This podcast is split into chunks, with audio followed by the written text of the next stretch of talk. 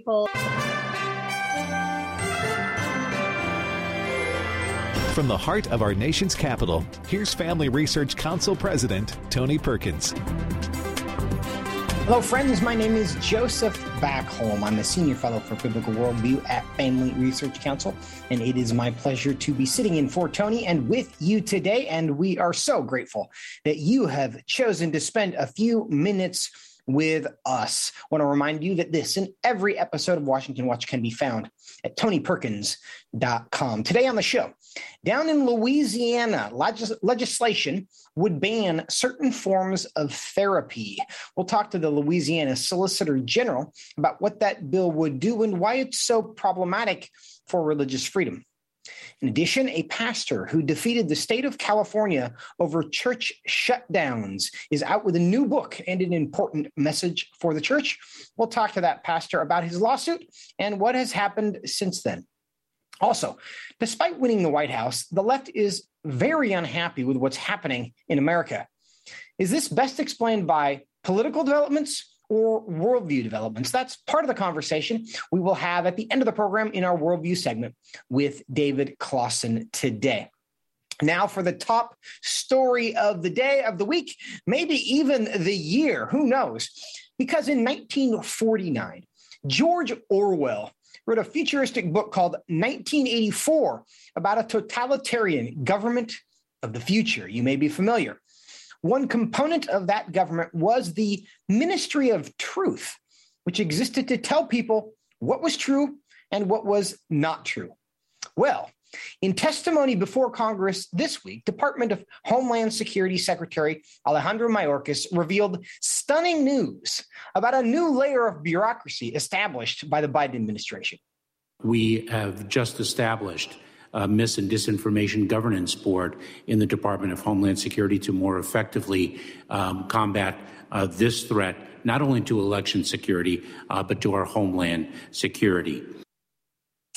It's not called the Ministry of Truth, but it seems to serve a very similar purpose. Now, this news comes amidst a continuing crisis on our southern border. Reports that the nation's GDP declined 1.4% in the year's first quarter. There's runaway inflation and the ongoing energy crisis. Joining me now to discuss this and more is Congressman Ron Estes. He's a member of the House Committee on Ways and Means the Border Security Caucus, and the Joint Economic Committee. He represents the fourth district, the great state of Kansas. Congressman Estes, welcome to Washington Watch. Well, thank you, Joseph. It's good to be on. Well, a lot happening uh, with Secretary Mayorkas this week. He made headlines about his border statements, his claims that domestic terrorism is the biggest threat to our nation, and the misinformation and disinformation governance board. What was your reaction to all this? Well, it, it really is sad state that our, our government's not doing what it should be. I mean, the Biden administration is responsible for the security of the country. I mean, that's one of the key roles of the federal government, and and they're failing to do that. You know, part of that the security aspect is is making sure that we have good, sound borders. Part of it's making sure that we have a strong country, and and they're they're they're missing the boat. We've had since President Biden's come into office, had nearly two and a half million people that have invaded across the border, broke U.S. laws in the process. You know that that's roughly one percent of the population of the United States. So basically, that's what's happened in, in a little over a year. And and and I was really disappointed with their discussion today or this week about having a, a ministry of truth. You know, you think back, uh, people like Adolf Hitler and Joseph Stalin, they had ministries of truth and it's sad to think that that in the United States of America, the Biden administration wants to have one of those ministries of truth so that they can dictate what free speech really is. Congressman, I, I, do want to talk about that for a moment with you because, of course, they're not calling it the Ministry of Truth. They're calling it the Disinformation Governance Board. Uh, maybe this is a distinction without a difference. But what can the federal government do? Because in theory, we all actually dislike disinformation. But the idea that the government has the ability to determine what is and is not disinformation is problematic. Any idea how the Biden administration uh, intends to enforce its jurisdiction to determine what is true and what is not? Well, it's kind of scary to think about the roads they could go down in terms of looking at uh, uh, restrictions, looking at laws, looking at regulations, uh, just because you don't say the politically correct thing that they want you to do. Uh, it's really what we should be doing is let's talk about the truth and and focus on what the facts are. And now we see over and over again things that come out of the White House, uh, things that come from the White House spokesman in general, uh, uh, uh things that just aren't true. Uh, you see it a lot in the mainstream media that they won't uh, talk about the truth, won't talk about Hunter Biden's laptop, won't talk about the, the Wuhan lab leak of the of the coronavirus. So it, it's really sad that they're now taking that a step further and going to dictate to us as American citizens what the politically correct speech is that we can do. And we see this same sentiment being expressed on social media. Many examples of people being banned, uh, no longer to speak because they say really controversial things like boys can't be girls. And so the idea that the government would also get into that business, I think, is troubling. But one of the things that Secretary Mayorkas said is that this disinformation governance committee was necessary in order to secure the border as well as protect elections. You've mentioned the border. Uh, do you believe that as a justification for this new department? Well, I, I, don't know what he what he was referring to in terms of if if the federal government is is determining what uh, what we can say, how that makes the border any more secure or not. I mean, the, the facts are is that we've had nearly one percent of the U.S. population uh, that uh, an additional a number of people that have crossed the border, equivalent to 1% of the U.S. population. And, and the fact of the matter is, is Secretary Mayorkas isn't doing his job. I mean, he's supposed to secure the border. He's supposed to make sure that the U.S. laws are followed. And instead, they're, you know, if you compare March of 2022 with March of 2020, there's over 500% increase in the number of illegal uh, migrants that have crossed the border. And for that to happen, uh, you, you see, along with that, not just the issues around human trafficking, but we've seen the cartels on the Mexican side literally make billions of dollars over the last 15 months? Have you seen the drugs increasing as we've come across? You know, fentanyl's uh, increased over 55% in terms of what they've seized, not counting what's gotten away. And we now know that uh, overdoses are the leading cause of death for 18 to 45 year olds. So it's not just a problem uh, in in border states, but it's a problem throughout the United States. We are talking to Congressman Ron Estes from the great state of Kansas. And Congressman, uh, Secretary Mayorkas did talk a lot about the border. He said that he believed that the Biden administration had, quote, effectively managed the border. But he also had this to say. Let's play clip one. Under this administration, our department has been executing a comprehensive strategy to secure our borders and rebuild our immigration system. With the Title 42 public health order set to be lifted, we expect migration levels to increase as smugglers seek to take advantage of and profit from vulnerable migrants.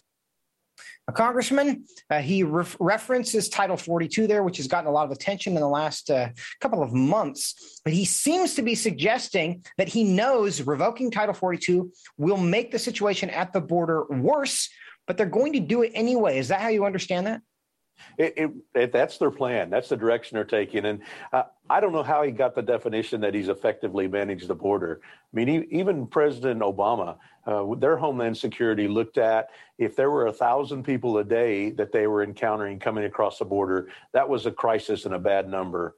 We're already up to 7,000, and and the current uh, Mayorkas's uh, Homeland Security is estimating that that will go up to 18,000 people a day coming across the border if they lift Title 42 and it's it's an issue that, that, we as Republicans are talking about, but also Democrats are talking about it as well. I mean, they're seeing that the the facts aren't aligned up with what Secretary Mayorkas and the Biden administration are saying, and that we really ought to do things to secure the border, like finish building the wall. I mean, those are there. We have components of the wall that are there uh, that they just won't they won't finish the job. Yeah. It really is a staggering number, 18,000 people per day. That's a that's a mid-sized American town coming across the border every single day of the year.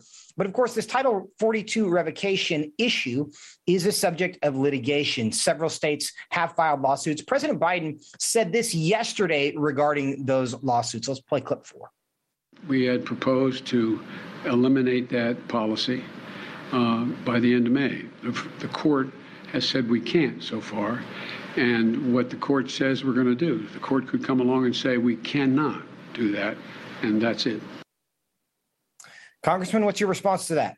Well, President Biden and Secretary Mayorkas are very disingenuous in terms of what they're talking about. Um, the court has ruled that the Remain in Mexico policy should have been re-implemented uh, after President Biden ended that. Uh, they're they're dragging their feet and and and paying lip service to actually doing that. Uh, my fear is they'll do the same thing with Title 42, where the courts have clearly ruled that they should not uh, eliminate that provision, uh, that they need to, to maintain that as a policy ongoing. And I, I, hope that they will start to follow the orders that are coming down the court and make sure that, that they're actually obeying what the laws are in the land.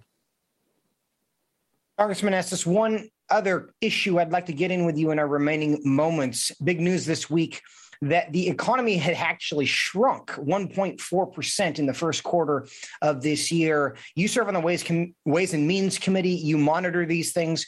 What's happening in the economy that, that allows us to determine there's actually been a shrinkage in the economy? Yeah, it, that really is uh, devastating news that came out yesterday in, in terms of looking at that, that uh, the, uh, the net GDP has gone down 1.4 uh, percent you know, it, the, when we talk about the U.S. economy, we talk about all the different components. We talk about businesses making investments. We talk about uh, consumer spending. We talk about how much we import versus export, uh, which means uh, tells us whether whether we're sending our money outside of the country or whether we're uh, we're exporting our goods and bringing uh, income into the country. And right now, what we're seeing is is that the, you know American wealth is leaving the country, and that was the biggest component that came out yesterday in terms of looking at uh, how the the uh, GDP is going down is that uh, we're taking American wealth and sending it uh, overseas in terms of uh, buying imports that come in instead of exporting the products that we produce. And and yes, the consumers are buying, uh, continuing to buy through the first quarter. we're seeing some of that, particularly as they've used up the the the stimulus money that was given out over the last two years. but with inflation that's ramped up basically consuming all of that now over the course of the year, uh, it's going to be difficult for consumers to to uh, continue to spend it the way they have been. And you know, the first first quarter is uh, is the start of a a recessionary period if you get two quarters in a row when the uh, the economy starts to contract. And so uh, that's something to be very cautious of as we look at the second quarter now. That would be very concerning. Congressman, in about 30 seconds, if possible, is the inflation that we're experiencing connected to the to the decline in GDP? Oh, eh, the, the, inflation is connected to how much money is being chasing this, the few goods that are out there. I mean, that's what every economist will tell you is the driver of inflation. And so we've seen all this money being spent by all these big programs. I mean, there, there are over $3.1 trillion added to the U.S. economy last year borrowed from China and other places. And, and now we're seeing the results of that. You know, the average American family is going to be spending over $5,200 every year more for this Biden inflation. And, and that's going to offset uh, all the money that they were given uh, as part of stimulus money. So it's really going to have an Congressman impact Estes? going forward. Unfortunately, we are out of time, but we greatly appreciate your time with us today. Thanks for being with us. Thank you, Joseph. Coming up next in Louisiana, a counseling ban. We'll talk about it when we come back.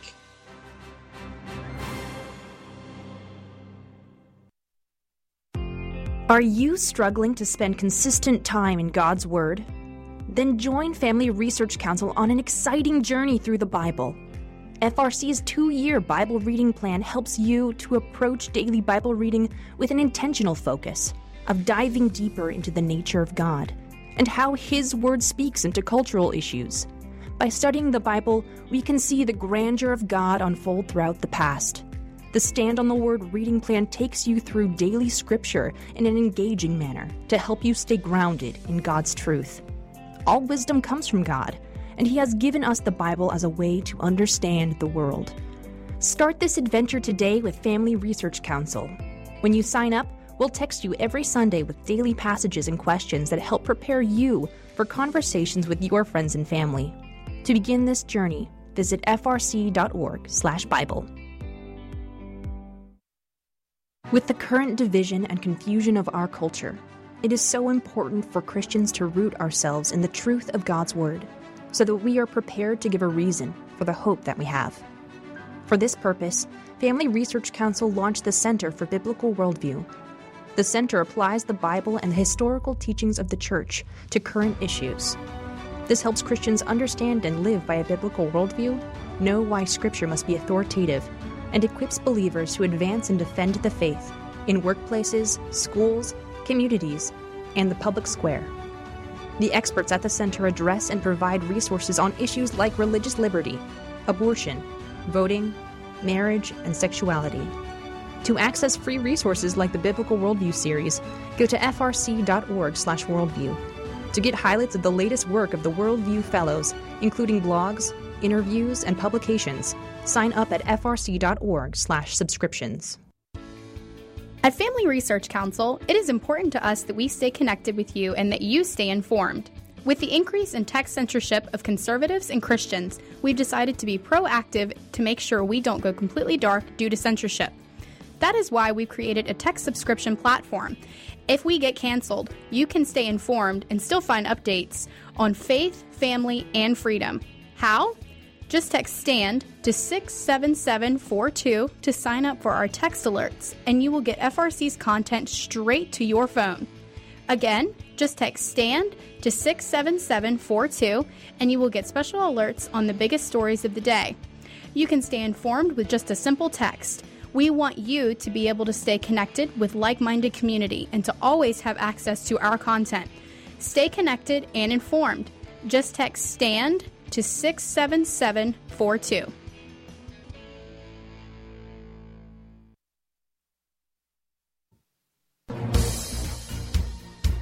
Welcome back to Washington Watch. Joseph Backholm sitting in for Tony. Tony will be back in the chair with you on Monday. Until then, there was good news this week from the state of Louisiana as a state House committee rejected legislation banning specific types of counseling for children.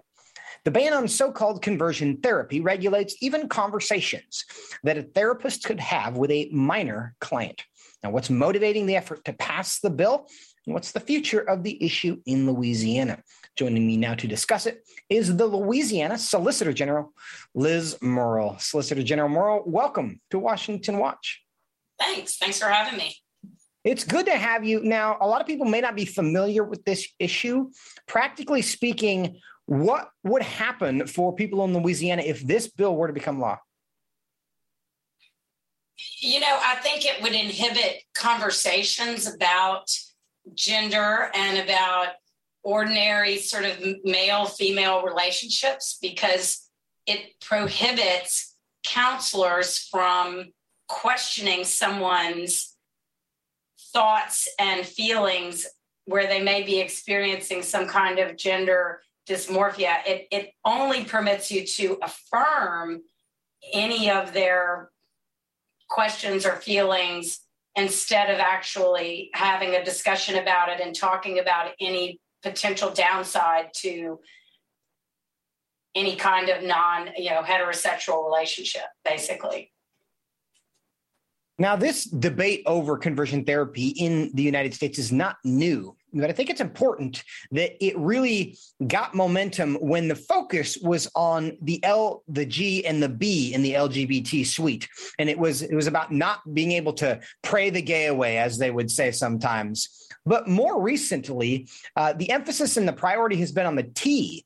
But the legislation tries to paint them all with a broad brush and says, in the same way that you can't try to make somebody not be gay, you essentially can't help a boy become comfortable with his body if it uh, if he experiences gender dysphoria. Is that what this is doing as well as treating both of these situations though they are very different identically? Yeah it's very broad. I mean that's one of the problems with the language of this bill is that it uses such broad broad language.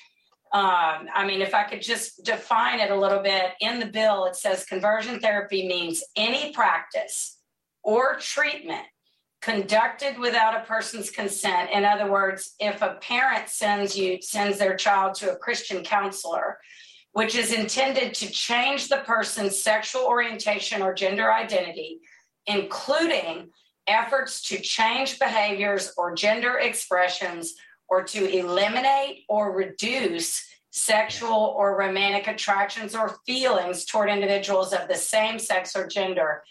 Um, it, it also includes two spirit. I mean, I'm not sure exactly what that covers, but in defining who it covers, it covers people who identify as two spirit.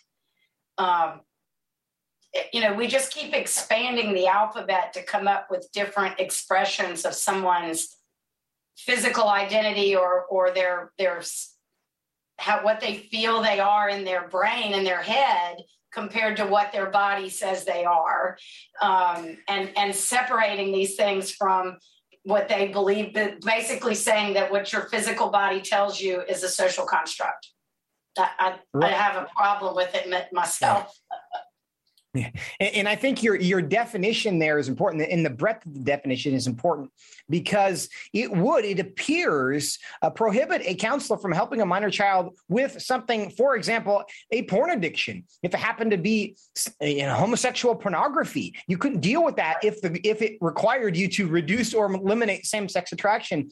And so it has really, really broad implications. But one of the things that people are concerned about in this legislation is whether it affects churches and religious organizations and the ability to minister in their simply their religious capacity. Does this bill affect churches? Look, I think it does. I mean, I think it does because the language is very, very broad. And I sat through committee testimony um, on this bill, and there were a number of people that kept saying it doesn't say anything about religion in this bill, but by its very terms, it exposes Christian counseling to, in, in its current form, criminal violations. I mean, it turns it into criminal conduct. Now, there's a there is an amendment to take out the criminal penalties, but a, a counselor who characterizes themselves as a Christian counselor, and we have a whole bunch of them just down the street at First Presbyterian Church um, and then bases basically their counseling and Christian beliefs would violate this law because if you believe in relationships and heterosexual relationships and you believe in a biblical view, then you would actually be violating this law if you counseled somebody about that. A child, particularly if they're a minor, you would be violating the law and you could lose your license as a counselor. These bills have been passed in other states. There has been significant litigation around them. Court rulings in Florida, Georgia, and Alabama have blocked these counseling bans. They are effect in they are in effect in other states. Can you tell us the status of the litigation around this issue? I, I, haven't looked at all the, the litigation around the country on this issue. I suspect it's different depending on what the state is and what their particular you know political orientation is for for starters but also the language in their bill. So there was a lot of discussion in committee about narrowing the language in this bill and defining what conversion therapy what part of conversion therapy might actually be prohibited. So i, I think that that legally that the committee could likely pass a law that would prohibit certain types of actual medical conduct like electroshock therapy on a minor but what I don't think they can prohibit is speech. And that's what they are trying to do. They are trying to penalize counselors for engaging in what they believe to be the proper counseling of an individual um, and to, to expose them to losing their license based on what they say. And that is one of the important issues. And, and, Solicitor General Murrill, we appreciate your time very much today. One of the other important issues that I'm sure is being investigated in Louisiana is often these are pushed with no evidence that there's any abuse taking place in the jurisdiction. They they talk about abuse and manipulation of minors, which everyone is opposed to, and it's frankly already illegal under criminal statutes. Right. But they use that as a justification to silence uh, people's speech in the therapist room. And we appreciate your That's efforts right. on this issue and your time today bringing this to our attention. Thanks for being with us. Thank you. Glad to be here. We will continue to track that issue because it is just one of the many ways in which speech is under assault. Coming up next, the pastor who sued the state of California and won over church lockdowns will be with us. Stay here. What is religious liberty and why should you care about it? Simply put, religious liberty is the freedom to choose your religious beliefs and to live according to those beliefs. Why should we care about this freedom? At Family Research Council, we care about religious freedom because we believe that it is an inherent human right that all governments have an obligation to protect. Tragically, not all governments do. Religious persecution is a tragic reality around the world that is not often acknowledged by the media even though attacks on people of all faiths continue to increase globally. In Scripture, God calls Christians to pray and care for the persecuted church, the downtrodden, and those who cannot help themselves. Therefore, we must be advocates for those persecuted for their faith. To access Family Research Council's latest resources and to learn more about religious freedom and what you can do to help the persecuted, go to frc.org/slash religious liberty. Do you want to be able to stay up to date on conservative news? Are you looking for Christian resources to help you stay politically engaged? Then download Family Research Council's Stand Firm app. With all of our content available at your fingertips, you will conveniently be able to stay up to date throughout your busy day. The Stand Firm app will give you access to a variety of resources, such as our most recent episodes of Washington Watch with Tony Perkins tweets, and other social media posts, and our latest blogs, updates, and publications. Additionally, you will have the opportunity to take action and make your voice heard by contacting your elected officials on the issues that most concern you. Visit the App Store on your smartphone or mobile device and search Stand Firm to download Family Research Council's official Stand Firm app.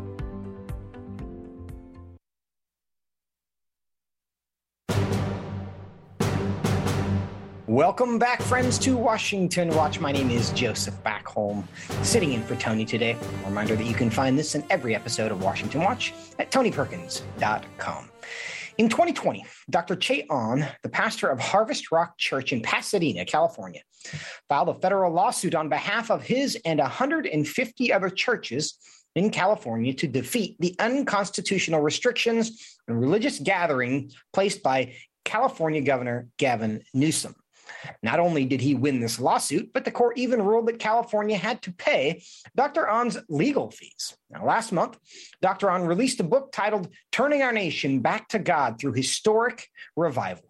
And referencing historic global shakeups such as World War II and COVID 19, this book proclaims that darkness precedes the greatest light of revival. And joining us now to discuss this further is Dr.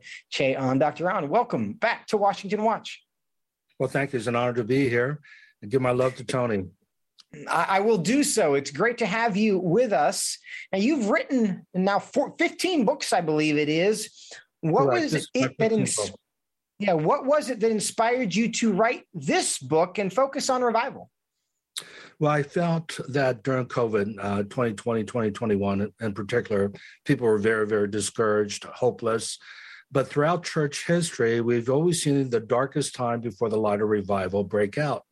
It's based on scripture, not just history. Isaiah 60, 1 through 3 says, Arise, shine, for your light has come, and the glory of the Lord is risen upon you. Darkness covers the earth, deep darkness over the people, but the Lord will rise upon you, and his glory will appear before you. And then it says in verse 3 Nations will come to your light, and the kings of the brightness of your dawning. So we know that the harvest is going to be great in a time of darkness.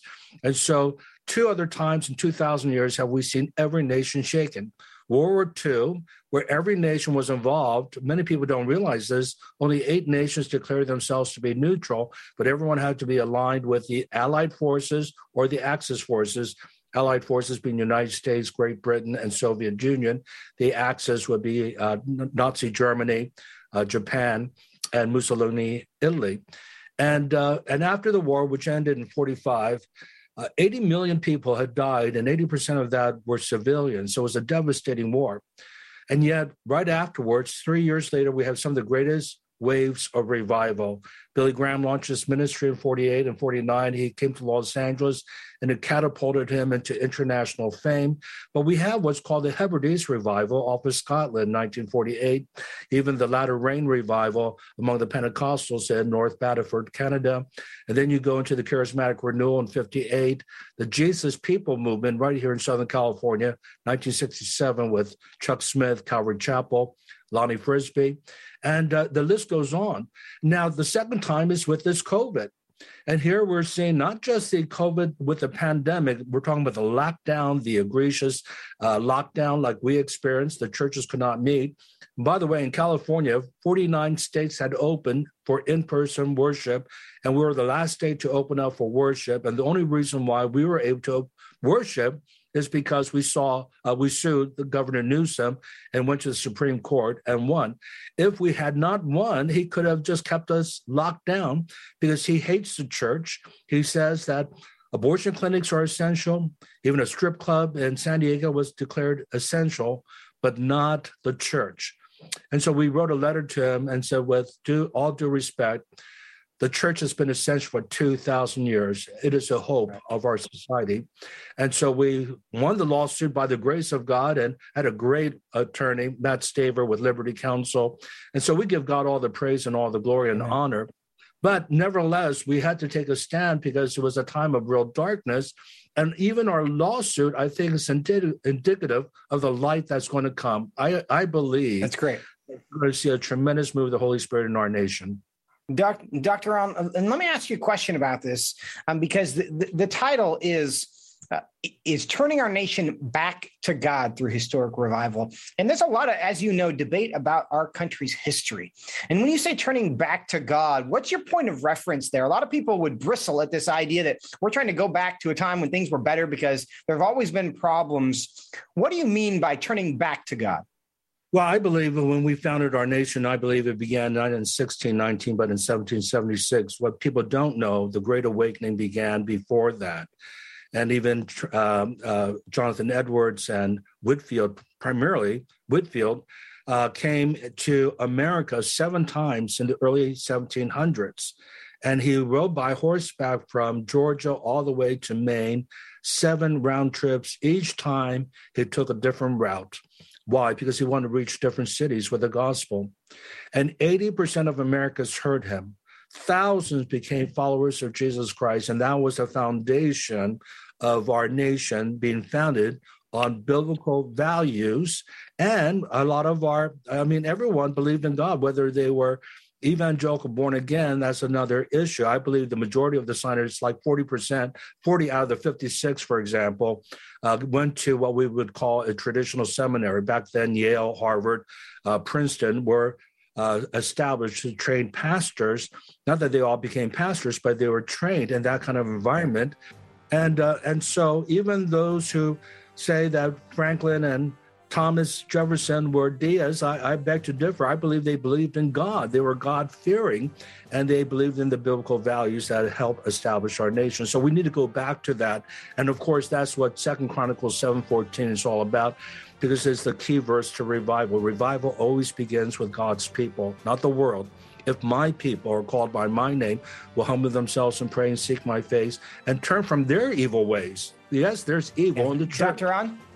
Unfortunately, I have to cut you off because we are out of time. But the book is Turning Our Nation Back to God Through Historic Revival. Get it wherever you get your books. And Dr. Che Ahn, thank you so much for being with us. We're going to continue the conversation about the state of the country in our worldview conversation with David Closson when we come back. Why is the left so angry about what's happening in America despite winning elections? Stay with do you want to be able to stay up to date on conservative news? Are you looking for Christian resources to help you stay politically engaged? Then download Family Research Council Stand Firm app. With all of our content available at your fingertips, you will conveniently be able to stay up to date throughout your busy day. The Stand Firm app will give you access to a variety of resources, such as our most recent episodes of Washington Watch with Tony Perkins tweets, and other social media posts, and our latest blogs, updates, and publications. Additionally, you will have the opportunity to take action and make your voice heard by contacting your elected officials on the issues that most concern you. Visit the App Store on your smartphone or mobile device and search Stand Firm to download Family Research Council's official Stand Firm app. What is religious liberty and why should you care about it? Simply put, religious liberty is the freedom to choose your religious beliefs and to live according to those beliefs. Why should we care about this freedom? At Family Research Council, we care about religious freedom because we believe that it is an inherent human right that all governments have an obligation to protect. Tragically, not all governments do. Religious persecution is a tragic reality around the world that is not often acknowledged by the media even though attacks on people of all faiths continue to increase globally. In Scripture, God calls Christians to pray and care for the persecuted church, the downtrodden, and those who cannot help themselves. Therefore, we must be advocates for those persecuted for their faith. To access Family Research Council's latest resources and to learn more about religious freedom and what you can do to help the persecuted, go to frc.org/religious liberty. Attention university students. Are you looking for an internship that will help you grow as a Christian leader and allow you to positively influence the culture? Then Family Research Council's internship program is for you.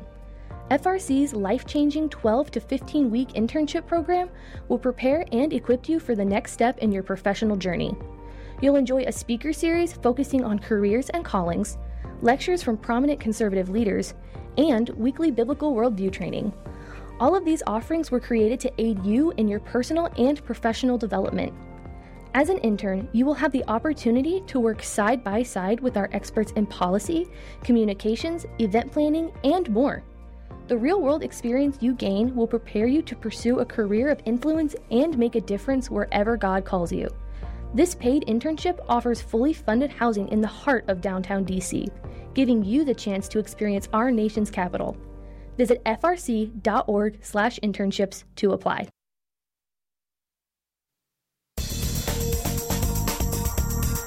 Welcome back to Washington Watch. My name is Joseph Backholm. I'm a senior fellow for Biblical Worldview at Family Research Council, and it is my pleasure to be with you and sitting in the chair for Tony today. So glad that you are spending a few minutes with us.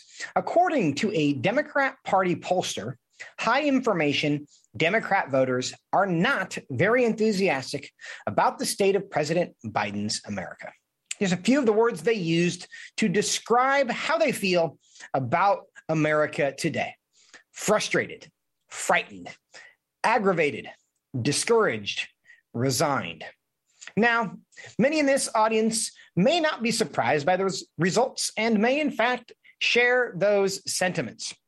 But is the dissatisfaction with politicians, even on the left, when it's their politicians in office, is it a function of political developments or unrealistic expectations about what government is capable of accomplishing for people?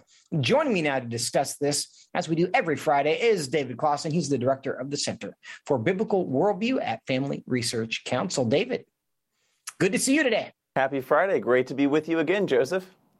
Happy Friday to you. And, and David, uh, I've set up the, the, the kind of this poll results.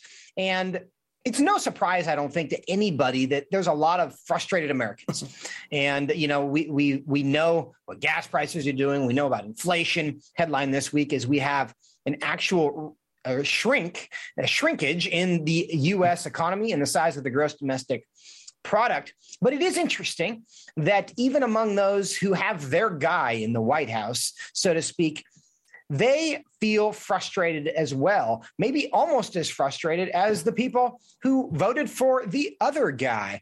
What do you attribute that to?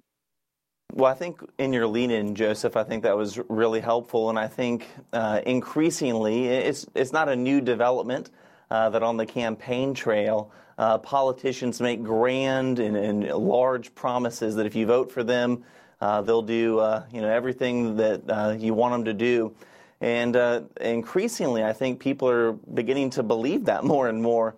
I think uh, I was over the weekend or this past week watching some clips from Congresswoman Alexandria Ocasio Cortez, Senator Bernie Sanders, who are kind of getting on the president's case on student for forgiving or canceling student debt.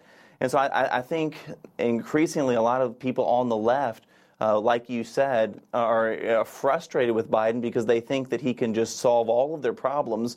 When in a representative democracy like we have, the government by design, it's not supposed to be able to solve all of our problems. Right. And the fact that it can't, uh, people are now, even though their guys in power are getting frustrated with it. I think there may also be something even more fundamental going on here. And this is the worldview segment. So I think we do need to frame this in terms of worldview. Because when you're when you're talking about a leftist worldview, a progressive perspective, however you want to define that, it is very often an atheistic one, a secular one. It is one that assumes if there is a God, he's not really that interested uh, in, in what's happening. He mostly just wants us to be happy. And he certainly doesn't have any rules that he expects us to follow. And we're kind of on our own to do whatever makes us happy. And or if you have a, a fundamentally naturalist assumptions about the state of the world, you deny that there is anyone that you are accountable to for anything. And if you cannot look to God for help, for problems, or for perspective on what we're facing in life, the only alternative I think we have is government. Therefore, if government doesn't solve the problems, and, and I guess uh, before I say that, we should say, does that mean that we place unrealistic expectations uh, and hope that can never actually be delivered upon on our politicians, our favorite candidate, and just our political system in general? Well, I think so, Joseph. Um, I think it was John Calvin who said, you know, all of us have, or it might have been Blaise Pascal said, we have a God shaped vacuum. All of us are looking uh, to fill that. Uh, that place of ultimate allegiance, that ultimate loyalty, uh, one we look to who can, can provide for those things. And I think increasingly, again, I don't want to say this has only happened in the last couple of years, this has happened for a, a while, but I think more and more people do look uh, to politics. They, people on the right and left do this, but people are increasingly looking to politics uh, to solve all of their problems, uh, to fulfill their deepest longings. And I think uh, it's you know, we're, we're seeing that that is uh, not going to work out. That's not going to pan out for people, which is why, as Christians, we need to constantly go back to that biblical worldview. And that's where the, a right understanding of uh, the delegated authority that government has. Government has authority, it's, it's a derivative authority uh, that's ultimately subservient to the, the authority that God has. And so I think a right understanding of authority, a right understanding of how society should be structured, I think all of that uh, as Christians, as we articulate that, hopefully can bring uh, more uh, appropriate expectations uh, for how people even look to their government for the things that they need. If it is your instinct to look to Joe Biden or Donald Trump or Barack Obama or whoever it is it would be in Washington, D.C. to solve the pain in your life and the things that you're struggling with, it shouldn't really be a surprise that the words you would use to describe yourself are things like frustrated and frightened and aggravated. And David, the Christian worldview gives us someplace else to put our hope, right? And it gives us a perspective where when we see things going poorly, we're not really that surprised, uh, both because we expect broken people to do broken things, and that's what governments are made out of. So we can't be shocked when they do things that they shouldn't do and do things that aren't helpful because we understand that the heart is in many ways self serving and that we're always dealing with the consequences of that. But doesn't it give us a perspective that we can navigate uh, the, the political waves, the, the pendulum that swings back and forth in a way that allows us to maintain our peace? Well, I think it does, Joseph. Um, and of course, the, the the biblical worldview gives us a, an understanding to think about specific issues, and those are issues you and I talk about on this show all the time. Right. Uh, the Bible gives us a perspective on life and family and religious freedom, but even taking a step back, which is what we're doing right now, I think the Bible does properly. Um, it was Abraham Kuyper in his uh, Sphere Sovereignty, I think, at the turn of the previous century, helpfully uh, described how there are these different spheres of authority the church and the family and, and government. And uh, at some places those overlap, and others they need to be kept apart and respected, uh, kind of their jurisdictional sovereignty. And so, yes, I think the Christians, you know, I think Christians engaging in politics should be some of the most hopeful people you'll find anywhere. Because even if our bill dies in committee, even if our guy loses at the polls, at the end of the day, guess what? God is still on his throne and the, the, the, heart of the king is in God's hand. And so I, I, do think, Joseph, what you said there is just, you know, government 101 from a Christian perspective. We should be some of the most hopeful people in the world because of our categories of God's sovereignty and his providential working in history. And as Christians, as we engage in this environment, in this sphere, uh, we have to keep this top of mind so that our initial reaction to people's frustration and their hopelessness is not, hey, our guy will do it better and then he will be the answer to your yeah. to your frustrations. He won't be. There's not a blue, red, right, left solution to the hole in our hearts and in the in the just the challenges of life on earth. And and of course some ideas are better than others, and that's why we talk about this. But ultimately, what we want to do is provide people a, a perspective and a hope uh, that allows them, whatever the results are on earth, our hope is ultimately in the fact that Jesus is going to redeem and restore it all. And we all get, get to look forward to that and join him with. Uh, join with him in that but David, I'm going to change the topic again. Uh, another news item that we talked about at the top of the show today with Congressman Ron Estes about this new disinformation governance board, and many of us are, are, are jokingly, but perhaps seriously, referring to this as the Ministry of Truth because that's what George Orwell referred to it as in 1984, and it seems to serve a similar purpose. But this idea, how do we think biblically about the idea of a disinformation Governance Board, where you have a government body determining what is and is not true, and then presumably um, meting out punishment if they determine something is not true. Yeah, I think my first take, Joseph, when I heard about what uh, the DHS secretary said about this, I think they called it the Dis- Disinformation Governance Board, or what we're kind of referring to as the Ministry of Truth. Um, I'm a little wary of this for sure. Um, for people who are kind of going to say that they're going to, and, and, Jen Psaki, the White House press secretary, said that kind of they're going to be uh, monitoring misinformation on COVID or the election. But uh, pardon me if I don't trust that they're just going to keep that. Those are the only two issues they're going to focus on. The, the idea that a ministry of truth is going to be in the hands of people who believe that unborn babies are not humans and can be killed all throughout pregnancy. Uh, that doesn't uh, make me feel confident. The idea that a ministry of truth will be in the hands of those who are telling us that we must use preferred pronouns uh, are the same people that, that, are telling us that boys can be girls, girls can be boys, the same people that are telling us that minor children uh, should be uh, able to get uh, cross-sex, homo- cross-sex hormones, puberty blockers, and even gender surgeries. Um, that is, and also, Joseph, I'll just say these are the same people also who unfairly targeted uh, churches during the pandemic and either lied or, if we want to be charitable, at least changed their minds several times on what the science was. Um, mm-hmm they've shown animus towards those of us who have Christian convictions. So the idea that they're going yeah. to be arbitrators of truth um, should have all of us paying attention it is a very uh, fine line between uh, well uh, the way they've defined the terms is they make no distinction between a lie and something they just disagree right. with and that's where language is such a powerful tool and of course when you have this um, this disinformation governance board it's intended to be part of that battle over words and language and give the official um, impromptu i don't remember the word i'm thinking of but the government approval for this idea that this is true and this is false. And that's a really it's a dangerous thing. But from a worldview perspective i think it does raise an important point for us because what we are getting at here is a recognition is that there aren't many people who are primarily interested in the truth. And the fact that somebody works for the government does not make them any more of a truth seeker than someone who does not work for the government, right?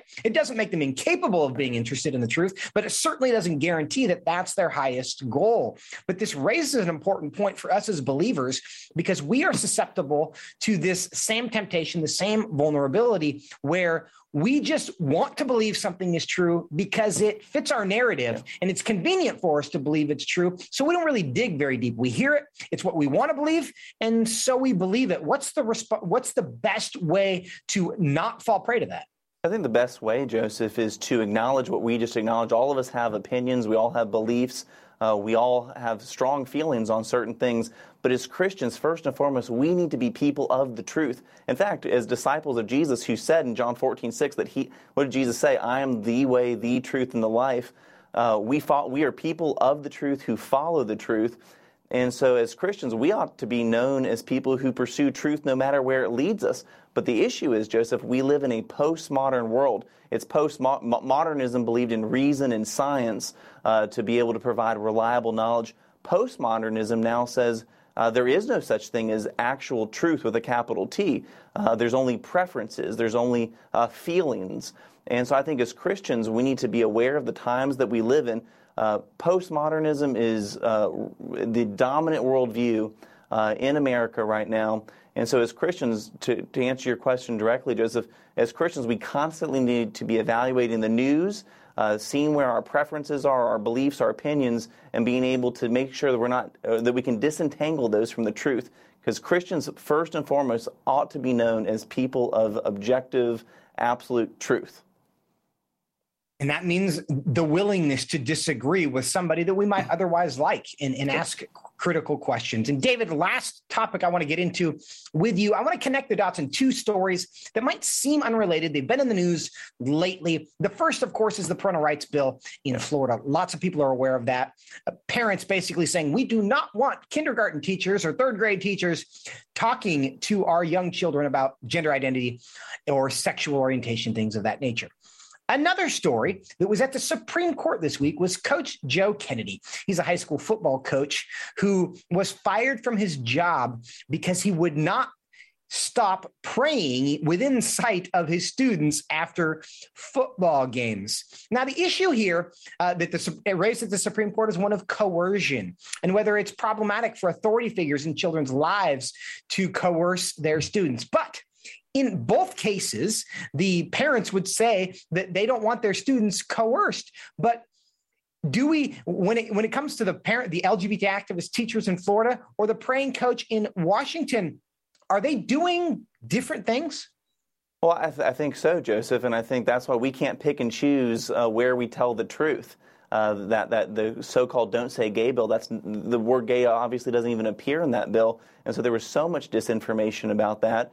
Um, and with the case of Coach Kennedy, uh, there's been, you know, I think the left has shown itself willing to compel or coerce him to do something. Yeah. And so there is a double standard, which is where as Christians we need to come in and uh, be honest about everything that we're dealing with, and that's how we'll gain trust in the long run.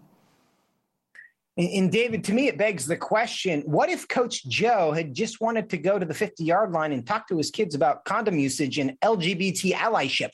Right? Would he have lost his job? And I think the answer is no. And I think the reason that's important is that it's not really the coercion that they're concerned about. It's what are we coercing them toward? It's the left wants to coerce, mold, disciple children in a particular way we want to as well. The challenge in public spaces is that we no longer agree on what direction, how we want to mold our children. So there's lots of conflict happening in these spaces. But David, that's all the time we have for today. We'll cover more next week for sure. Thanks for being with us again on Friday. Thank you, Joseph. Friends, we thank you also for being with us this Friday. You really are the reason that this show happens. We couldn't do it without you.